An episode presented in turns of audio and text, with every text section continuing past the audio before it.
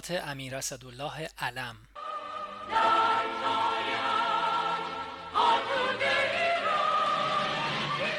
1351 آبان.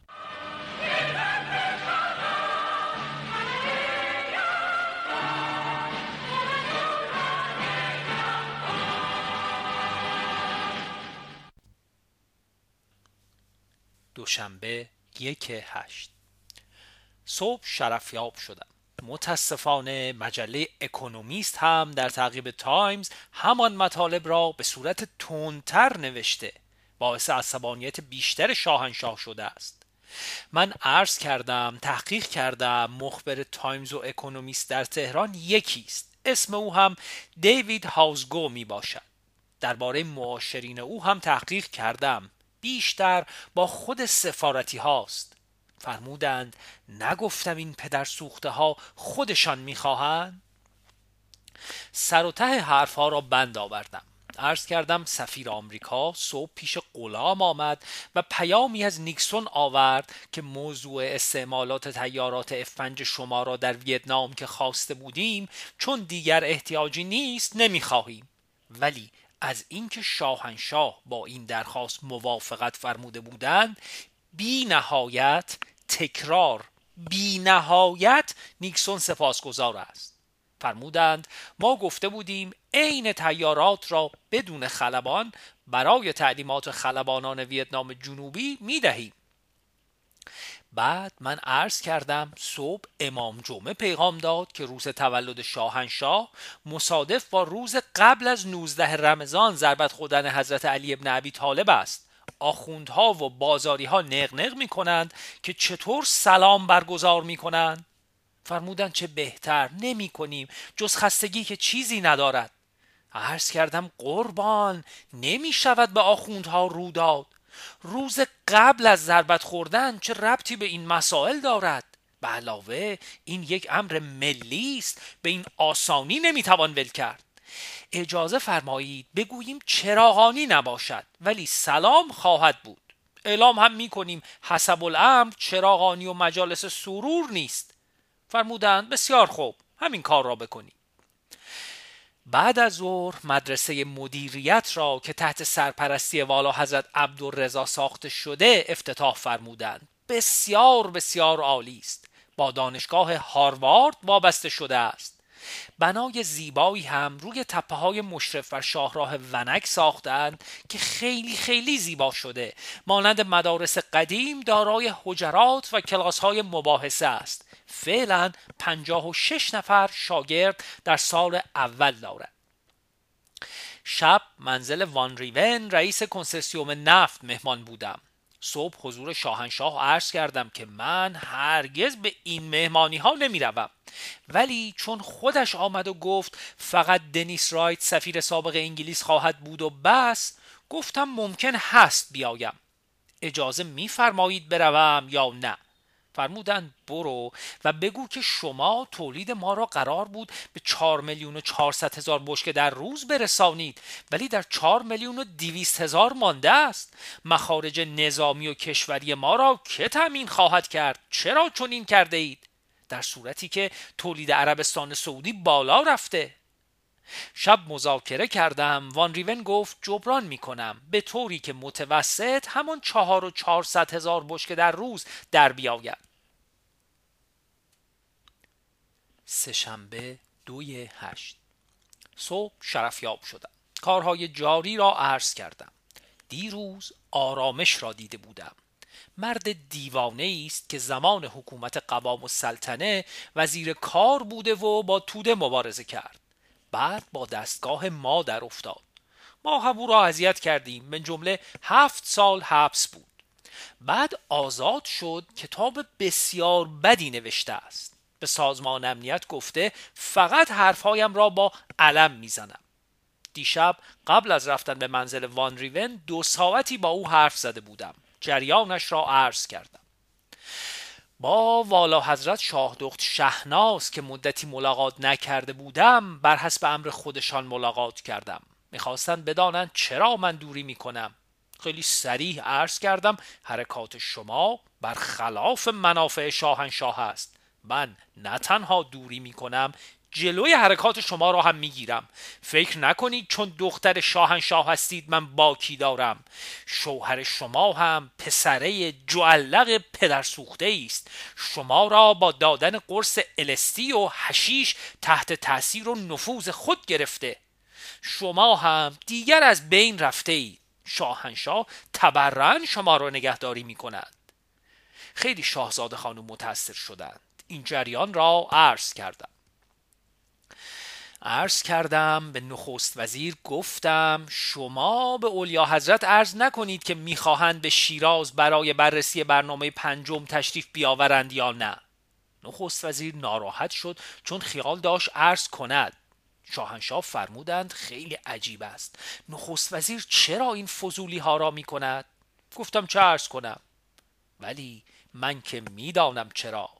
برنامه وسیعی دارد که دستگاه ملکه را در اختیار بگیرد. کریم پاشا بهادری را هم که رئیس دفتر اولیا حضرت است او تعیین کرد. تمام اینها بر علیه من عمل می کند چون فقط من ماندم که ممکن است حرف راست و حقیقی به شاه عرض کنم. اصری با سفیر انگلیس ملاقات کردم. به او گفتم تانک های چیفتین که به ما فروختید گفتن 750 اسب قوه دارد. حالا 690 اسب از کار در آمده است.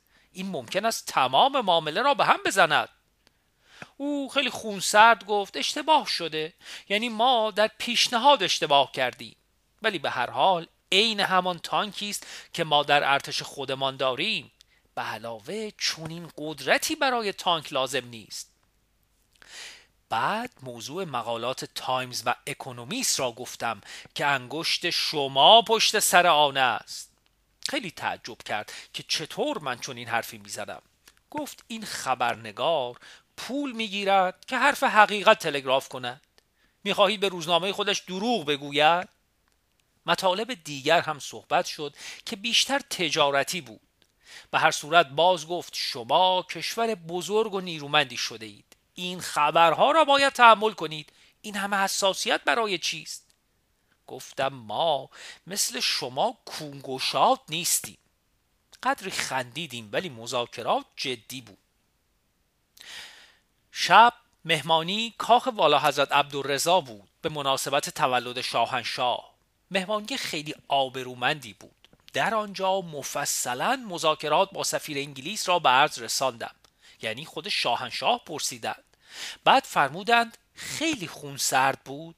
عرض کردم بلی. فرمودند حالا با آنها حالی می کنم. پنجشنبه چهار هشت. صبح سلام بود. شاهنشاه سرحال بودند. سلام خوب برگزار شد. بین سلام ها من شرفیاب شدم. عرض کردم کنی نماینده اکونومیست را تعقیب قضایی خواهد کرد که چرا دروغ از قول او نوشته است و گفته که کنی از حضور شاه خواسته است این گروه منفعت طلب دولت را از کار برکنار کنید. کنی هرگز این حرفی نزده است و به این جهت او را تعقیب خواهد کرد. شاهنشاه خوشحال شدند و من احساس کردم اندکی از سوء زن ایشان که این کار را خود کنی کرده بود کم شد. ماشاءالله از این سوء زن عجیب. جمعه پنج هشت. صبح سواری رفتم. هنگام برگشتن از سواری موکب شاهنشاه را از دور دیدم که تازه برای سواری تشریف می بردند می توانستم رکاب بکشم و خودم را برسانم ولی خیلی خسته بودم. به علاوه فکر کردم بیچاره شاه هم قدری از دیدن قیافه ما آسوده باشد. نرفتم برگشتم. تا به منزل رسیدم سفیر آمریکا تلفن کرد که باز ما آن هواپیماهای F5 را می‌خواهیم. پیام نیکسون همین الان رسید. برای من جای تعجب شد که شاید واقعا سختگیری وانتیو جنگ ویتنام را طولانی می کند تلفنی به شاهنشاه عرض کردم فرمودن مانعی ندارد می‌دهیم. به شرط آنکه جای آن را در امسال پر کنند. به سفیر آمریکا تلفن کردم خیلی خوشحال شد و تعجب کرد چطور من به این زودی به شاهنشاه دسترسی دارم. شنبه شش هشت. صبح شرفیاب شدم. عرض کردم مهدی تاجر که یک بحرینی و فعلا سفیر امارات عربی در لندن است و دیروز هم به پیشگاه مبارک شرفیاب شد دوباره به دیدنم آمد و استدعا داشت با احمد سویدی وزیری که در کابینه شیخ زاید بر علیه ما می باشد کنار بیاید. بقیه عرایز را که خود عرض کرد این مرتب را فراموش کرده است کسب اجازه کند. فرمودند بکند. اینها همه نوکرهای انگلیسی ها هستند. هر کدام در لباس خودشان. حالا انگلیسی ها این درس را به او دادند. واقعا شاهنشاه سوء زن عجیبی به انگلیسی ها دارند و من هم باور می کنم که اینطور است. فرمودند راجب قدرت تانک های انگلیسی ها بگو که این کمی قدرت آنها ممکن است تمام معامله را به هم بزند تیم بررسی که از طرف انگلیس می آید نمی‌خواهم ببینم. با ارتش و طوفانیان مذاکره بکنند. گزارش به من بدهند عرض کردم استدعای شرفیابی کردند. فرمودند گو خوردند در خصوص مسئله هیرمند و افغانستان عرض کردم حالا قرارداد ما به مجلس آنها رفته است. عجیب است. مثل اینکه باید در آنجا پول خرج کنیم. برای قراری که بیشتر به نفع افغان هاست. فرمودند بلی مجلس آنجا خرطوخر عجیبی است و پادشاه باید فکری بکند که از این وضع آسوده شود. به او هم گفتم کی بتواند عمل کند معلوم نیست. به هر صورت آدم مطمئنی را بفرست که پیش سفیر ما برود و اگر واقعا لازم است پول خرج کند.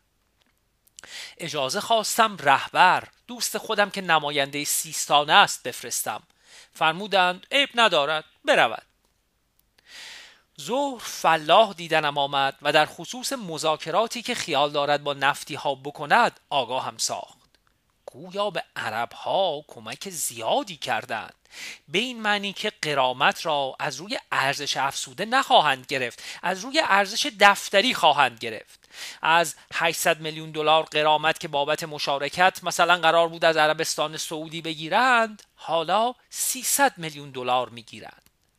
بعد هم مشارکت عربستان سعودی که قرار بود از 20 درصد شروع و تا 10 سال به 50 برسد از 25 درصد شروع و تا 5 سال به 50 می‌رسد. امتیازات بزرگی است و شاهنشاه بسیار عاقل بودند که میفرمودند صبر کنیم مذاکرات عرب ها به نتیجه برسد بعد ما حرف بزنیم. سر شام رفتم. باز هم تلگرافات خارجی بود توشیح فرمودند. فرمودند روزنامه الاهرام مصر نوشته است درآمد سرانه ما در آخر 1977 بعد از برنامه پنجم به 500 دلار می‌رسد. در صورتی که در مارس 73 بعد از برنامه چهارم به 500 دلار خواهد رسید. تصحیح کند. سر شام صحبت از فردوسی شد. عرض کردم اگر جسارت نکنم فردوسی یک رضا شاه بوده است. ذرات وجودش را ایران تشکیل می‌داده است. فکر کردم شاهنشاه از این تشبیه خوششان نخواهد آمد ولی هم شاهنشاه هم شهبانو خوششان آمد. مجتبا مینوی مقاله نوشته بود که فردوسی اشعارش را برای پول و به خاطر پول گفته است. در این خصوص صحبت شد که من گفتم محال است و این مثل را زدم. یک شنبه هفته هشت. صبح نفتی ها شرفیاب می شدن. به این جهت من دیشب اجازه گرفتم صبح شرفیاب نشوم. فرمودند بعد از ظهر کاری نداریم. بیا. من صبح سواری رفتم و ساعت سه و نیم شرفیاب شدم. میوه و برنج و زعفران که باید برای پادگورنی و برژنف و کاسیگین به مسکو میفرستادیم به نظر مبارک رساندم. خوب بود. فرمودند بفرستیم شاهنشاه فرمودند دیشب ساعت سه صبح برخواستم مدتی بیدار بودم. خوشبختانه دوباره خوابم برد. خوابم دارد خیلی کم می شود حتی با دوای خواب.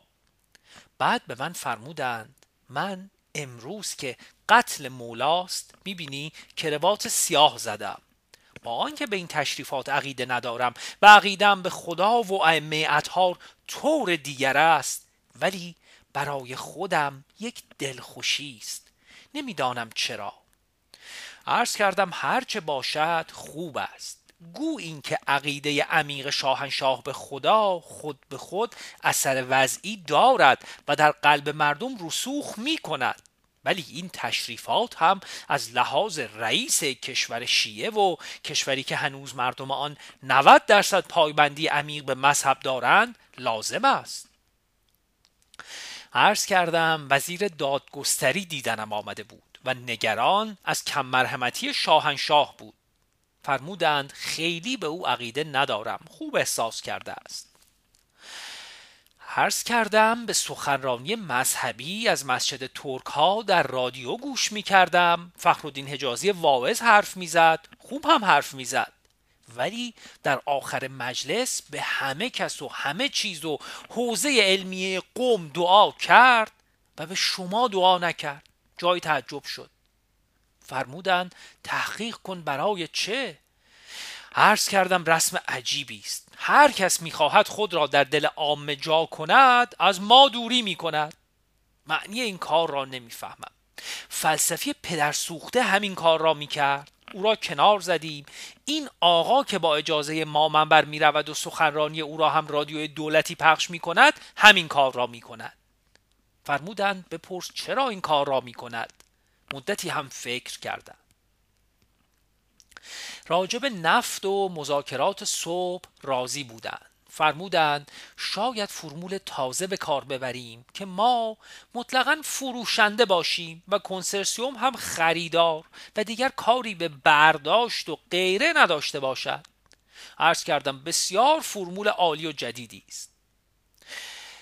عرض کردم سرکار فرید خانوم مادر اولیا حضرت به من گفتند در کارت دعوت مجلس سنا برای چهاردهم مهر ماه نوشته نشده بود در حضور اعلی حضرتین بعد هم در لایحه جوابی سنا اسمی از اولیا حضرت شهبانو برده نشده است. قسمت دوم را که خودم توضیح دادم که نطق را شاهنشاه فرمودند. جواب هم به آن نطق عرض می شود. طبیعتا اسمی از اولیا حضرت شهبانو برده نمی شود. ولی اجازه فرمایید کارت را تذکر بدهم که سال دیگر تکرار نشود. فرمودند آن را هم باید مطالعه بیشتری بکنی من فکر می کنم شاهنشاه باید یک ناراحتی قلبی از شهبانو داشته باشد و این ناراحتی عمیق این چند ماه اخیر شاهنشاه هم از این بابت است. خدا به خیر کند. از اخبار مزهک داخلی ما این است که در مذاکرات نفت دکتر اقبال رئیس شرکت ملی نفت ایران شرکت ندارد. از ایرانی ها فقط دکتر فلاح است حتی وزیر دارایی هم نیست. دوشنبه هشت هشت. صبح شرفیاب شدم. خیلی مختصر چون دیروز شرفیاب شده بودم دیگر کاری نداشتم. از من سوال فرمودند در دانشگاه آریامهر چه خبر است که رئیس شهربانی آنجا گیر افتاده برای شرفیابی نیامده است. عرض کردم خبری ندارم. شاهنشاه تعجب فرمودند که چطور خبری ندارم. یا للعجب مگر من رئیس شهربانی هستم یا رئیس ساواک؟ قدری شوخی و مزاح فرمودند. برنامه شیراز را به عرض مبارک رساندم. بعد از ظهر کارمندان دربار را به افتار در کاخ گلستان دعوت کرده بودم. برای آنها نطخ مفصلی دائر بر توجهات اعلی حضرت همایونی گفتم که واقعا چه کارها برای آنها انجام شده است. بیمارستان مجانی بیمه اضافه حقوق بیش از پنجاه درصد. دبیرستان مجانی خاربار زمستانی منزل سازمانی و غیره و غیره. ولی گفتم جای تعجب من است. با وصف این وقتی اعلی حضرت به یکی از شماها مرحمتی می کند همه شما توقع آن مرحمت خاص را می کنید این خلاف انصاف است. دوباره اگر چون این چیزی مشاهده کنم هر کسی چون این توقعی داشته باشد او را از کار برکنار خواهم کرد. چون اعلی حضرت اخیرا به چند نفر پیش های حضور زمین مرحمت کردند و موجی از اعتراض بلند شده بود. مطلب را تمام کردم. سهشنبه نه هشت. صبح دو سفیر اعتبارنامه تقدیم می کردن. سفیر ایتالیا و سفیر ژاپن. باز هم من نشان ایتالیا را اشتباها زده بودم. شاهنشاه ایراد فرمودند خجالت کشیدم. چون به این مسائل توجهی ندارم اغلب اشتباه می کنم و باعث خجلت می شود با آنکه کتاب مخصوص برای این نشانهای لعنتی ترتیب دادم و با دقت از روی کتاب کار می کنم باز هم اشتباه می شود سفیر ایتالیا خیلی خوش قد و قامت ولی شلوول و سفیر ژاپن نظامیوار بود. امروز بعد از ظهر نفتی ها شرفیاب حضور شاهانه بودند. همچنین سر ویلیام لوس که میانجی بین عرب و ما بود در مورد جزایر. سفیر آمریکا هم کار فوری داشت شرفیاب شد. ولی چون من امشب مهمان نخست وزیر بودم در مهمانی که به مناسبت رفتن سفیر افغانستان اسدالله خان سراج داده بود و سر شام نرفتم نمی‌دانم چه داشته است. لابد فردا صبح خواهند فرمود. امشب نخست وزیر نطق بی ربطی کرد. وقتی سراج سفیر افغانستان در ترکیه بود هویدا هم آنجا عضو سفارت ایران بوده است. سرلشکر عرفه سفیر بوده. در سر میز شام رسمی هویدا عرفه را خیلی مسخره کرد. اتفاقا سفیر پاکستان هم سر شام بود و حالا عرفه رئیس انجمن دوستی ایران و پاکستان است. من بسیار از این پیش آمد خجالت کشیدم. چهارشنبه ده هشت. صبح قبل از شرفیابی اسدالله سراج به دیدنم آمد. برای آخرین خداحافظی. شرحی از اینکه قرارداد آب هیرمن قرار فروش آب باید جداگانه می بود و اصولا قرار فروش آب نمی باید حالا مطرح می شد صحبت کرد. و بعد هم گفت چون شفیق وزیر خارجه افغانستان حرف مرا در این زمینه گوش نداد استعفا کردم. در دلم گفتم خدا پدر شفیق را بیامرزد معلوم می شود مرد روشنبینی است. بعد شرفیاب شدم. من جمله این مطلب را عرض کردم. فرمودند بلی به من هم موقع خداحافظی گفت. اینها قدیمی هستند و شفیق جوان است. بهتر احتیاجات افغانستان را می‌فهمد و میسنجد. این شخص همیشه با این کار مخالف بود. خدا پدر شفیق و پادشاه را بیامرزد که با استعفای او موافقت کردند. عرض کردم علاوه بر نشان درجه که همایون که مرحمت فرمودید تمثال مبارک را می‌خواهند. فرمودند آن را بدهید مانع ندارد بلکه خوب هم هست. بعد شاهنشاه به اتفاق اولیا حضرت به یک واحد فرهنگی در جنوب شهر تشریف بردند. من نرفتم چون باید پیام شاهنشاه را در کنگره نمایندگان منتخب انجمنهای شهر و استان و شوراهای فرهنگی قرائت کنم. بعد از ظهر باز شرفیاب شدم. عرض کردم اجازه فرمایید رهبر پس از آمدن شفیق که پس فرداست به کابل برود که روشنتر باشیم. فرمودند عیبی ندارد. عرض کردم کنی هاوزگو را تعقیب می کند به علت نشر عکازی شاهنشاه خوششان آمد. فرمودند این پدر سوخته یک خانه گوه است. فرمودند راجب نفت هم فرمول تازه پیدا کردیم که تا سال 1979 یک شکل و بعد از آن صورت دیگر داشته باشد. تفسیر را از فلاح بپرس. لازم است بدانی.